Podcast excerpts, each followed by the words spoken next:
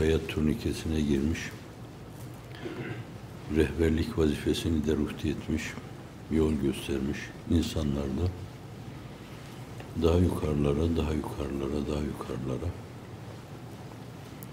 Yukarıdaki umumi ad ve ünvanlarıyla tebe-i tabiine, tabiine, sahabe-i kiram efendilerimize, onların üstünde de Enbiya-i İzam, Rüsül-i Fikam efendilerimize. Onlar için mağfiret dileme olmuyor da onlar için Allah'tan rahmet, meleklerden istiğfar, müminlerden dua manasına salat selam okunuyor. Sallallahu ala nebiyyine ve ala cemil enbiya ve murselin diyoruz. Fakat geçmişleri hayırla yad etmede kusur etmemek lazım. Nasıl davranıyorsanız gelecekteki nesiller de sizin hakkınızda öyle davranırlar. Ne diyorsanız öyle derler. Ne söylüyorsanız onu söylerler. Eğer kazanmak istiyorsanız başkalarına kazandırmayı düşünmelisiniz. Dünyevi işlerde de böyledir. Başkalarının bir karı ve çıkarı söz konusu değilse şayet burada beraber yürümek çok zordur. Bazı şeyleri paylaşmak lazım. Manevi şeylerde de öyledir. Yani insanların iftihar tablosuna sallallahu aleyhi ve sellem her ezandan sonra Allahümme Rabbe hadi daveti tame o salatı kaim ediyorsunuz. Makami Mahmud'a yükselmesini talep ediyorsunuz. Muradi ilahi o. Muradi Subhani o. Fakat sizin o mevzuda dua, istek, talep ve çağrı adına bir katkınız olması lazım. Bunlar bana böyle bir mesaj göndermişlerdi. Frenkçi ifadesiyle bir mail atmışlardı. Ezandan sonra böyle demişlerdi yani. O kadar bir tanışıklık kapısını açmak lazım. O kadar onlara bakmak lazım. Bu tanışıklık kapısını açmak, onlara bakmak çok önemlidir. Teveccüh teveccüh doğurur. Bakarsanız bakarlar. Sırt dönerseniz sırt dönme muamelesine tabi olursunuz. Zat-ı de mesele şamil olduğundan dolayı onun için o mukabele, müşakele ifadesiyle ifade ettim. O mevzuda saygının gereği olarak hep öyle demeye çalışıyorum. Alakasız kalırsanız alakasızlığa maruz kalırsınız. Unutursanız Kur'an-ı Kerim'in ifadesiyle unutursunuz. Bu açıdan da insan bir yönüyle insani problemleri, kendi problemlerini kendi içinde çözmesi lazım. Kendi içinde problemlerini çözmeyen, durması gerektiği gibi durmasını belirleyemeyen başkalarına da çok faydalı olamaz. Malum Efendimiz sallallahu aleyhi ve sellem bir savaştan dönerken buyuruyor ki küçük cihattan büyük cihada dönüyoruz diyor. O düşmanla yaka paça olma, göğüs göğüse savaşma, ölme ve öldürme Kur'an-ı Kerim'in ifadesiyle. İnna Allah iştera minel müminine enfusen ve envalen ve enne lehumul cennet. Cennet var. Yukatilune fi sebilillah. Allah yolunda mukatele ederler. Allah için, nefisleri için, saltanatları için, debdebeleri için, dünya üzerinde hakimiyetleri için değil. Gerektiği için öldürürler. Ayrı bir fasıl. Feyaktulun ve yuktelun. Ölürler de aynı zamanda orada. Feyaktulun ve yuktelun diyor. Bu yani Allah için. Ölürken de, öldürürken de, dik dururken de hep Allah için. Hazreti Pir'in birinci sözde ifade ettiği gibi Allah için işleyiniz, Allah için başlayınız, Allah için görüşünüz, Allah için konuşunuz. Lillah, li veçillah, li eclillah zayıfsı dairesinde hareket ediniz. O zaman ömrünüzün saniyeleri seneler hükmüne geçer. Saniye sene olur. Saniyenizi sene yapmak istiyorsanız her şeyinizi ona müteveccihen yürütmeniz lazım. Evet o büyük cihat biz öyle gözümüzde büyütüyoruz. Fakat en büyük cihat insanlığın iftihar tablosunun tembihiyle, insanın nefsiyle olan problemlerini kendi içinde çözmesi, kendini aşması. Allah'ın yarattığı gibi ahseni takvim, o ahseni takvim meselesi şayet insanda bir tabiatsa, belli inkişaflara açık bir tabiatsa, gen gibi bir şeyse onu inkişaf ettirmek lazım. İnsanın insan olması lazım. İnsan insan olacağına kadar, insanda insanlık duygusu inkişaf edeceği ana kadar da hiçbir kanunla, hiçbir anayasayla, hiçbir nizamla, hiçbir idareyle doğru dürüst idare edilemez. Tepelerine binseniz dahi insanların kendi arzularınıza göre fakat onları yine sırat-ı müstakim ve doğru yola getiremezsiniz. Vicdanlara birer yasakçı koymak lazım diyor. Hazreti Pir o mevzuda da işarette bulunuyor. Vicdana yasakçı koymak lazım. Yoksa hırsızın arkasına polis takarsınız. Polis hırsızlık yapar, polisin arkasına polis takarsınız. O da hırsızlık yapar. Öyle bir fasit daire, kısır döngü içine girersiniz ki ne ardı kesilir ne arkası kesilir. Bu cihad-ı ekber insanın nefsine karşı vereceği, kendi içinde kendi problemlerini halletmesi buna cihad-ı ekber deniyor. Bu mevzuda hep üç şey zikredilmiş bildiğiniz gibi. Yani mesela Efendimiz sallallahu aleyhi ve sellem men ra'a minkum münkeren felyughayyirhu bi yedi fe in lem yastati fe bi lisani fe in lem yastati fe bi kalbi. Üç. Allahu vitrun yuhibbul vitre. Ehlullah da hep mertebeleri böyle üçe demişler. Mesela avamın mertebesi, bizim gibi insanların mertebesi, havassın mertebesi, onların bakışları, bakış zaviyeleri, o yüksekten bakış zaviyesine göre değerlendirmeleri, marifet ufukları, muhabbet ufukları, aşk-ı iştiyak ufukları, alaka ufukları, has, havas deniyor. Bir de ahassi havas deniyor. Biz onu Türkçe'ye çevirirken haslar hası diyoruz. Hasların en hası demek. Haslar hası. Onların üstünde de farklı bir ufkun insanlar onlar. Öyle ki hayallerine toslayan şeyler karşısında bile tir tir titriyor. Cinayet işlemiş gibi Cenab-ı Hakk'a teveccüh ediyorlar. O da üç bakın yani. O meratibi, o makamatı seyri, sülûki, ruhanide Allah'a doğru kalben ve ruhen seyahat ederken Orada da yine üç var. Burada da Efendimiz sallallahu aleyhi ve sellem cihadı esgarden diyor cihadı ekbere dönüyoruz. Fakat bir de onun ortasında cihadı evsat var yani orta cihat var. Birincisi insanın nefsiyle olan problemlerini kendi içinde çözmesi. Ahlak-ı aliye İslamiye ile biraz Osmanlıca tabirle ifade edeceğim. Onun yerini dolduracak yalın Türkçe'de kelime bilmiyorum. Ahlak-ı aliye İslamiye ile mütekallik olmak. Hazreti Gazali ifadesiyle mühlikattan alabildiğine uzak olmak, münciyatla içli dışlı bulunmak. Kurtarıcı unsurlar ahlak-ı aliye İslamiye içinde kurtarıcı unsurlarla, necat veren unsurlarla, necat yolunu gösteren unsurlarla içli dışlı yaşamak, mühlikat diyeceğimiz insanın dünyevi ve uhrevi hayatını helakete götürecek şeylerden de uzak durmak. Bu ahlakı aliye İslamiye ile mütekallik olmak diyoruz. Şimdi ortada olan şey de o duygusunu, o düşüncesini kendi aile efradından başlayarak ve endir aşiretekel akrabin fehvasınca en yakınlarından başlayarak içinde bulunduğu toplumda marufu emretmek, münkerden nehyetmek. Bu da önceki cihada göre biraz daha kolay insanın en problemli mücahedesi kendi nefsiyle olan mücadelesidir. Teskiye-i nefsi etmeme kaydıyla insan nefsini bir yönüyle hiç teskiye-i nefsi etmemek suretiyle teskiye-i nefsi etme dediğine göre demek nefsini hiç suçlayamaz yani. Ben kusurum. Nefsiyle yüzleşemez. Nefsiyle muhasebeleşemez yani. Teskiye-i nefs etmemişse. Teskiye-i nefsin usulü de teskiye-i nefs etmemek suretiyle teskiye-i nefs etmek demektir. Yine o Hazretin ifade ettiği gibi müzekka olmadığından sen kendini o recülü facir bilmelisin. Dine hizmet ediyorsun. Bir bu fotoselle yanan lambalar, fotoselle akan musluklar gibi böyle elini kaldırıyorsun. Bir alandaki bütün lambalar yanıyor. Koridorlardaki espri burada devamlı öyle olmasın diye harekete cevap veriyor yani. Küçük bir hareket yapıyorsun hemen harekete cevap veriyor o. Evet Recülü Facir. Şimdi diyor ki sen müzekke olmadığından dolayı kendini o Recülü Facir bilmelisin. Teskiye-i nefs etmek bu çok önemlidir. Teskiye-i nefis, teskiye-i nefs etmemek suretiyle. Yani kendini o recülü facir bilmelisin. Kendini hiç bilmelisin.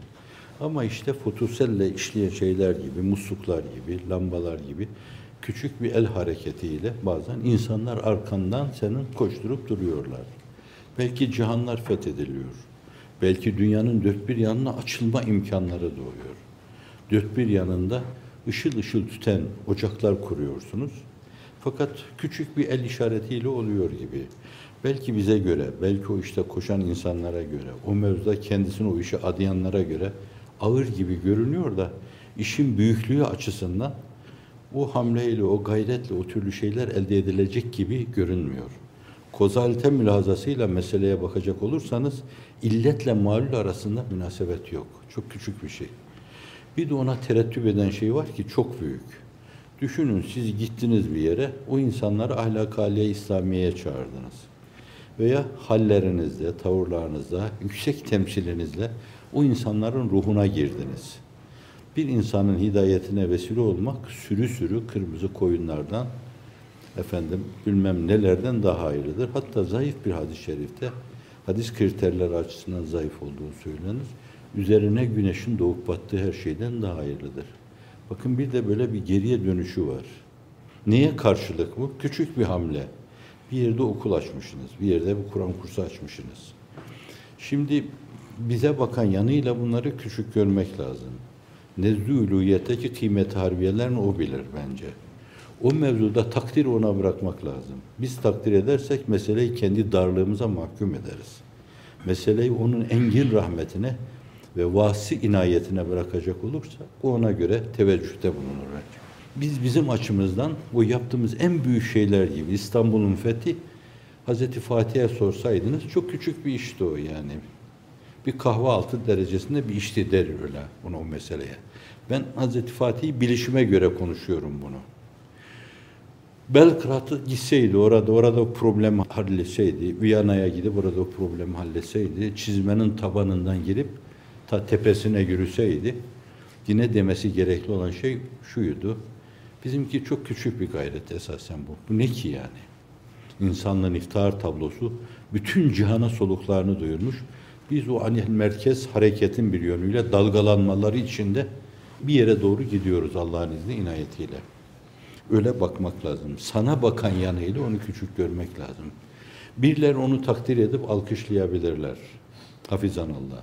Sen de o mevzuda o yükü taşıyacak kadar eğer olgun değilsen, immün sistemin ona göre gelişmemişse yine Efendimizin beyanıyla boynunu kırmış olurlar senin. Maşallah meğer neymişim ben. Öyle bir alkış karşısında ona liyakatını eğer düşünürsen boynunu kırmış olursun sen. Öyle bir takdir karşısında onu benimsersen, tam bana göreydi falan dersen boynunu kırmış olursun. İnsanlığın iftihar tablosunun beyanına binaen konuşuyorum sallallahu aleyhi ve sellem. Şimdi bu birinciyle alakalı biraz yani insanın nefsine karşı esas o mevzuda yapması gerekli olan şeyi yapması. İkincisi yakın dairede efendim başlayarak içinde yaşadığı toplum ona karşı emri bil maruf nehyanil münker yapmak.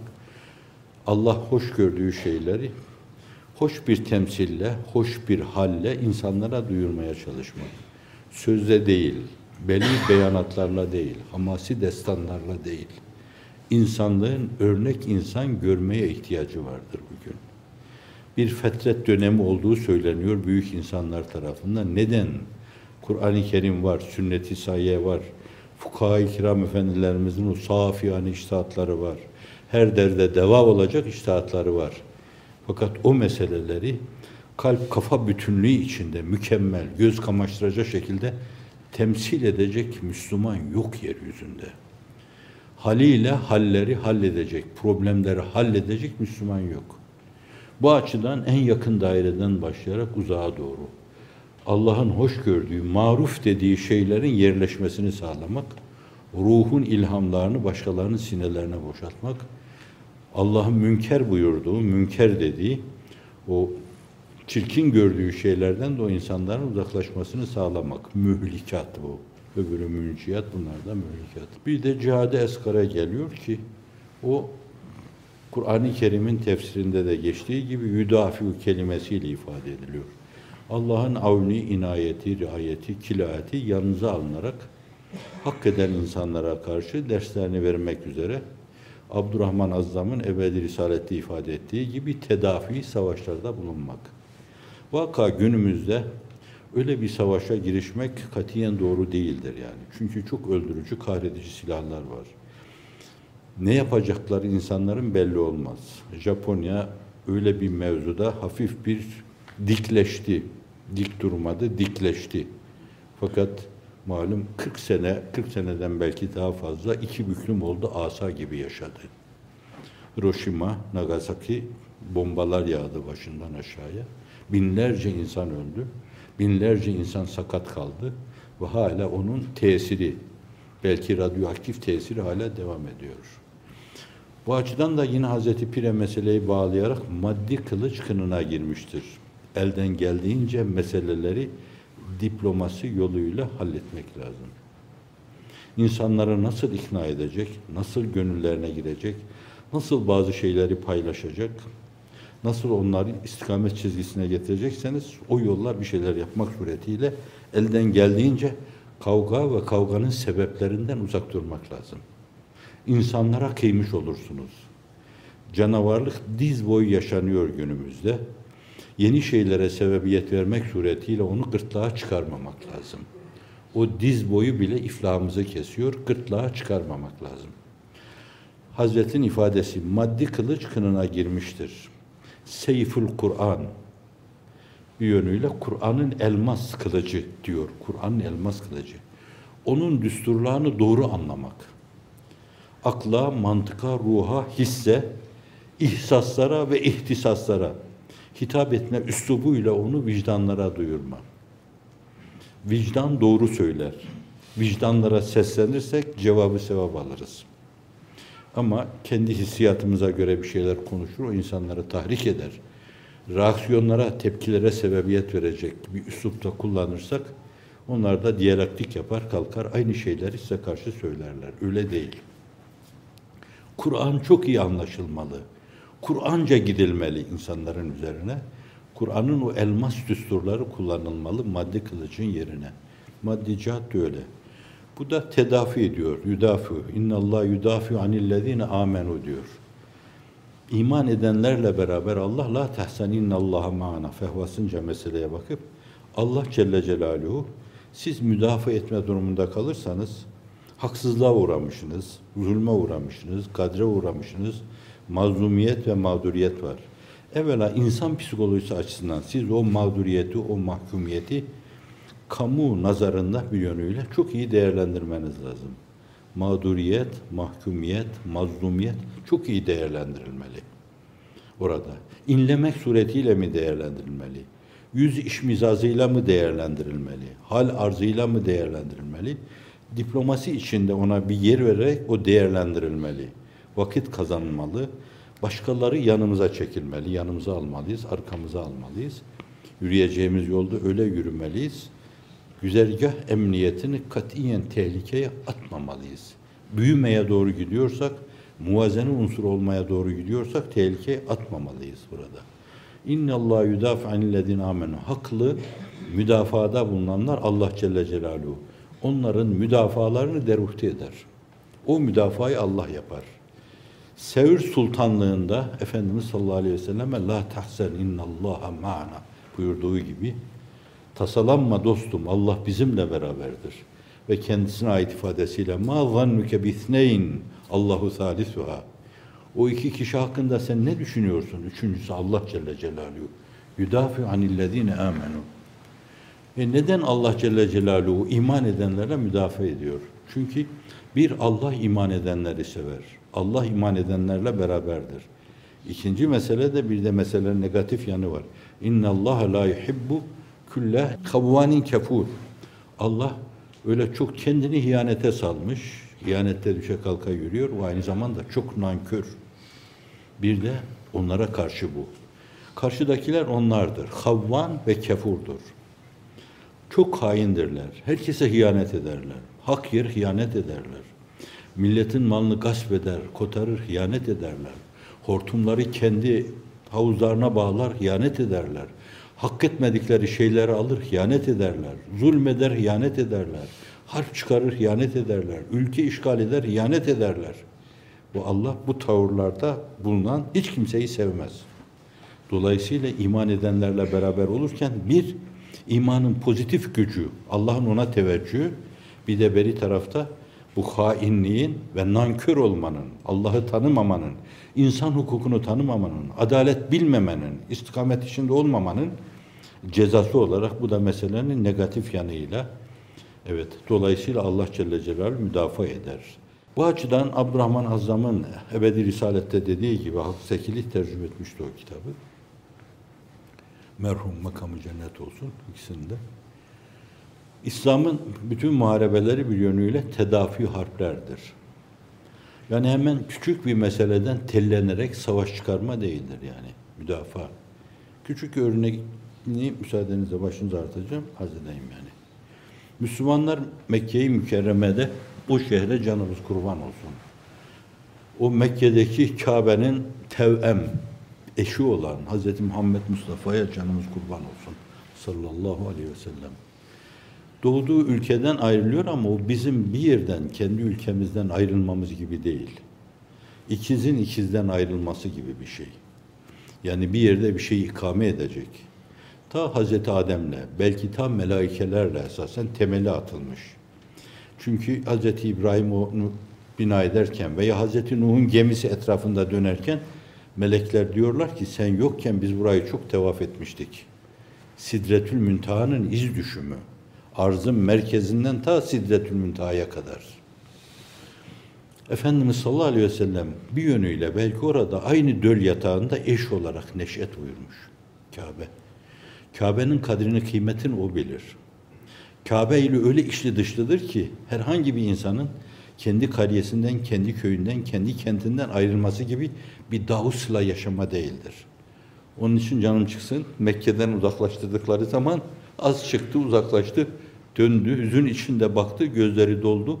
Ayırmasalardı senden ayrılmayacaktım dedi. Ve onunla beraber o duyguyu paylaşan insanlar Medine'de de defaatla hep Kabe'yi hayal ettiler. Kabe'yi düşündüler ve işlerinde davusıyla yaşadılar. 13 sene orada vahyin bidayetinden hicret edecekleri ana kadar Efendimiz sallallahu aleyhi ve sellem hep temkin ve teyakkuz çağrısında bulundu inzar dedi, tefşir dedi, halle gönüllere girmeye çalıştı, temsille gönüllere girmeye çalıştı. En mütemmerit insanların kapısından 50 defa kovulma, onu o mevzuda bıktırmadı. 51. defa yine gitti. Varsa kapının tokmağı, kapının tokmağına dokundu. Veya eliyle, yumruğuyla çaldı o kapıyı. Yine çıkana Ebu Cehil ise, Utbe ise, Şeybe ise, Veli ise, Nadir bin Haris ise onlara yine o mesajını sundu. Bazen toptan insanlara çağırdı bir yerde. Harika bir şey gösterdi. Onlara mesajını sundu. Bazen teker teker karşılarına çıktı. İlzam etti onları. Hak ve hakikati söyledi. Allah dedirtti. Ben de onun peygamberiyim. Onlara Allah dedirtti. Tevhidi rububiyeti bir yönüyle ilan ettirdi. Ve aynı zamanda tevhidi üluhiyete çağırdı onları. Allah'a kul olun dedi.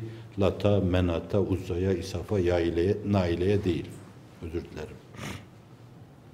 Evet. Kimseye yumruk kaldırmadı yani. Hatta başına işkembe koydular. Bir başkası geldi onu indirdi orada. Kalkıp orada kimseye sistem etmedi. Hep ciddi bir mülayemetle davrandı orada. Öyle bir iz bıraktı ki o gönüllerde. Belki çok münsif insanlar, ya bu insan tam kamilmiş dediler. Öyleydi o. Fakat onların itirafı çok önemli. Bunlar çok önemlidir. Öyle bir iz bırakmak çok önemlidir. Ama Medine-i Münevvere'ye gitti. O muhacirin kiram efendilerimizin malları, mülkleri hep müşrikler tarafından götürüp satılmış. Onun yerine başka şeyler alınmış. Müslümanların içinde de bir yönüyle kendilerini hem ifade etme, biz de varız deme, hem de aynı zamanda mallarını ellerinden alma. Gasp edilmiş haklarını istirdat etme. Hukuki bir şeydir bu. malları ya götürülmüş veya o malların karşılığı alınmış Mekke'ye götürülüyor. Onları almak için. O bakımdan da böyle tam tekmil, mekanize Bedir'e çıkmıyorlar. Epey de uzak Mekke ile Medine'nin hemen hemen orta yeri gibi bir şey. Orta yeri gibi bir şey. Ta oraya kadar gidiyorlar. Sahabe-i kiramın hem muhacirin hem ensar-ı kiram efendilerimizin ısrarları oluyor bu mevzuda. Ve sonra işte üzine lillezine yukatelune bennehum zulimu ve innallaha ala nasrim lekadir. Zulmedilme sebep gösteriliyor orada. Size zulmettiler. Evvela sizi kendi köyünüzden, kentinizden çıkardılar. Sonra mallarınızı el koydular. Sonra arkada kalanları da zincire vurdular. Malum öleleri de vardı. Ayyaş zincirdeydi yani. Velid zincirdeydi yani. Halid İbni Velid'in kardeşi, Velid'in oğlu Velid. Ve daha sayısını bilemediğimiz bir sürü insan, kadın erkek hepsi zincirdeydi. Senelerce ayaklarında zincir var. Yiyecekleri veriliyor, o onlar hakkayet tanınmıyordu. Zulüm, böyle bir zulme maruz kalmışlardı. İşlerde bir ukteydi aynı zamanda. Onun giderilmesi lazımdı. Ve istirdat edilmesi lazımdı gasp edilen malları. Onun için Bedre'ye gittiler orada. Fakat karşı taraf tam mekanize geldi onların karşısına. Bu bir müdafaa savaşıydı. Meseleye böyle bakarsanız bir müdafaa savaşıydı. Yudafiyor. Allah Celle Celaluhu orada o iman edenler, zulme uğrayan insanlar yudafiyor. Evet. İnna Allah yudafi anillezine amenu müdafaa etti. O savaş bir müdafaa savaşıydı. Yudafi kelimesi faale babından olması itibariyle böyle karşılıklı bir şey oldu. Uhud'a gelince bildiğiniz gibi yine bir müdafaa meselesiydi bu. Ta Medine-i Münevvere'ye kadar geldiler orada. Efendimiz sallallahu aleyhi ve sellem Medine'de bir yönüyle hemen az buçuk işte Uhud Dağı, dağın adı Uhud Dağı'na çıktı. O oradaki o savaşın orada gerçekleştirdi. Bidayette yine zaferdi. Fakat orada bazı kimselerin emre itaatteki inceliği anlayamayıp duruma göre ondan kendilerine bir iş çıkarma mülazasıyla hafif emre muhalefet etmelerinden Kur'an'da öyle diyor. İnne mestezellehumuş şeytan bi ba'di ma kesebu. Kesbettikleri bazı şeylerden dolayı Allah kaydırdı onları diyor. Fakat sonra da buyuruyor ki Allah onları affetti. Zaten çoğu şehit oldu. 70 küsür şehit oldu burada. 68 tanesini biliyoruz da biz belki 70 küsür deniyor. Evet tam bir müdafaa savaşıydı düşünün. Daha sonra Hendek vakası Medine-i Münevvere'ye kadar yine geldiler. Hem belki orada muharip bin iki bin insan var Medine'de. Çoluk çocuklarını koruma mecburiyeti de var. Hendek kazdılar. Beri taraftaysa mekanize. Tam tekmil gelmişler. 20 bin insan olduğu. Yani neredeyse bir insan on insan burada. Yine bir müdafaa savaşı oldu. Yine Allah Celle Celaluhu müdafada onların yanında oldu. Bir fırtınayla, bir soğukla onlar püskürtüldüler. Diğer savaşlar da nazarı itibariyle bu zaviyeden alınacak olursa Abdurrahman Azam'ın dediği gibi tamamen bir müdafaa şeyidir bunlar. Hani cihadın üç türünden bahsediyordum da bir nefse karşı mücadele, ikincisi emri bil maruf nehy anil münker çerçevesinde vasat mücadele. Bir de bu küçük cihat deniyor bu. Bunlar da hep tedafiidir yani bir yönüyle tedafiidir. Ha, bu arada tedafi savaşlar yapılırken acaba Raşid halifelerden sonra bu savaşların hepsi tedafi olarak kalmış mıdır? Emevi döneminde bu kriterlere riayet edilmiş midir?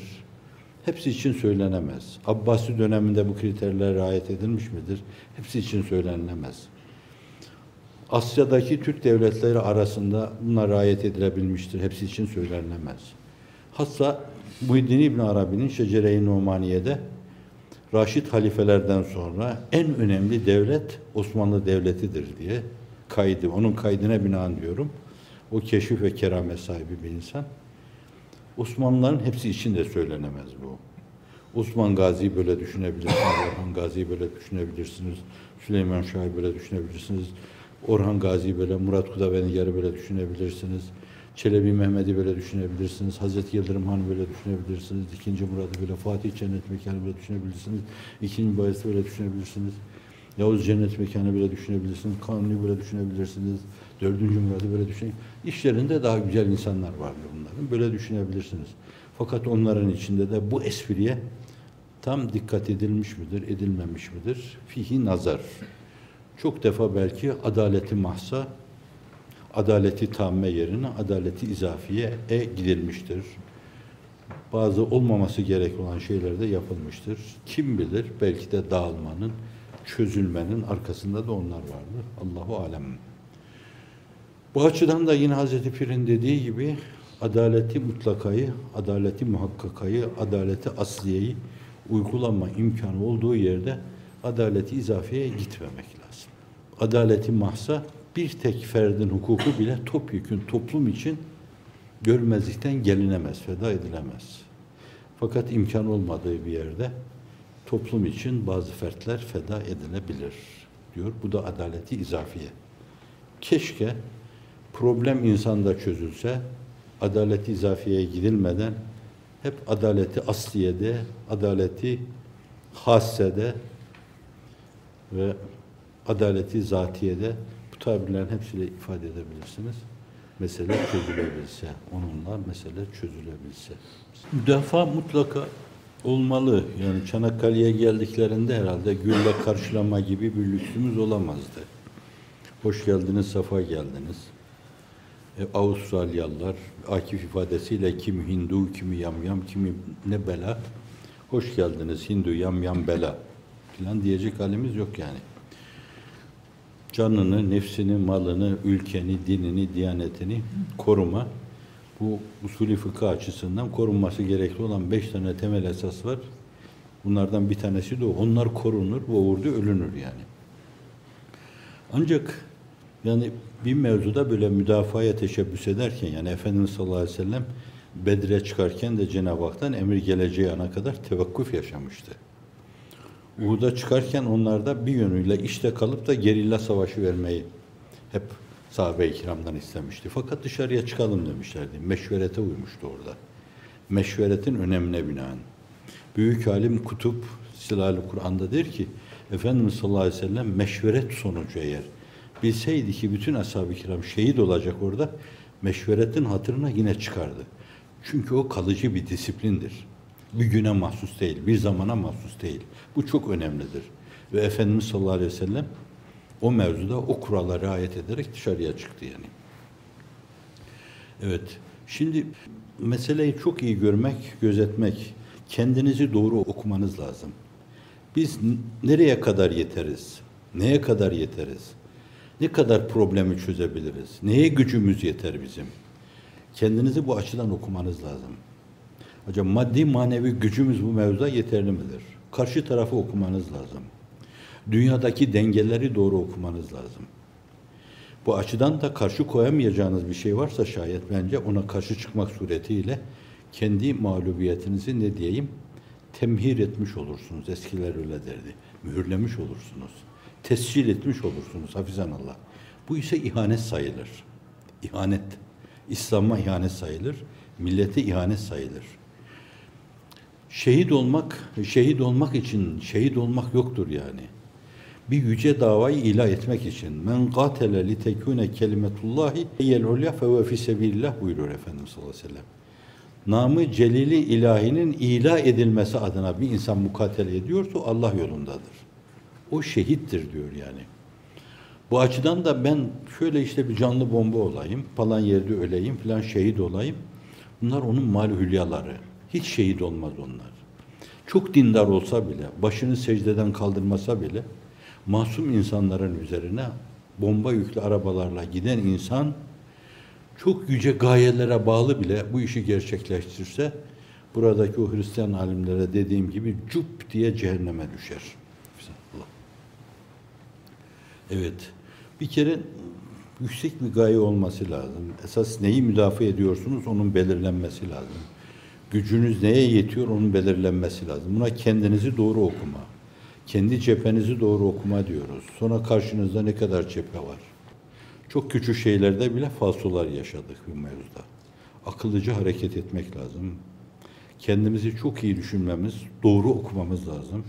Bu aynı zamanda çevremizde fesat çemberi halinde mütedahil daireler halinde bizi kuşatmış bu fesat çemberini de çok doğru okumak lazım.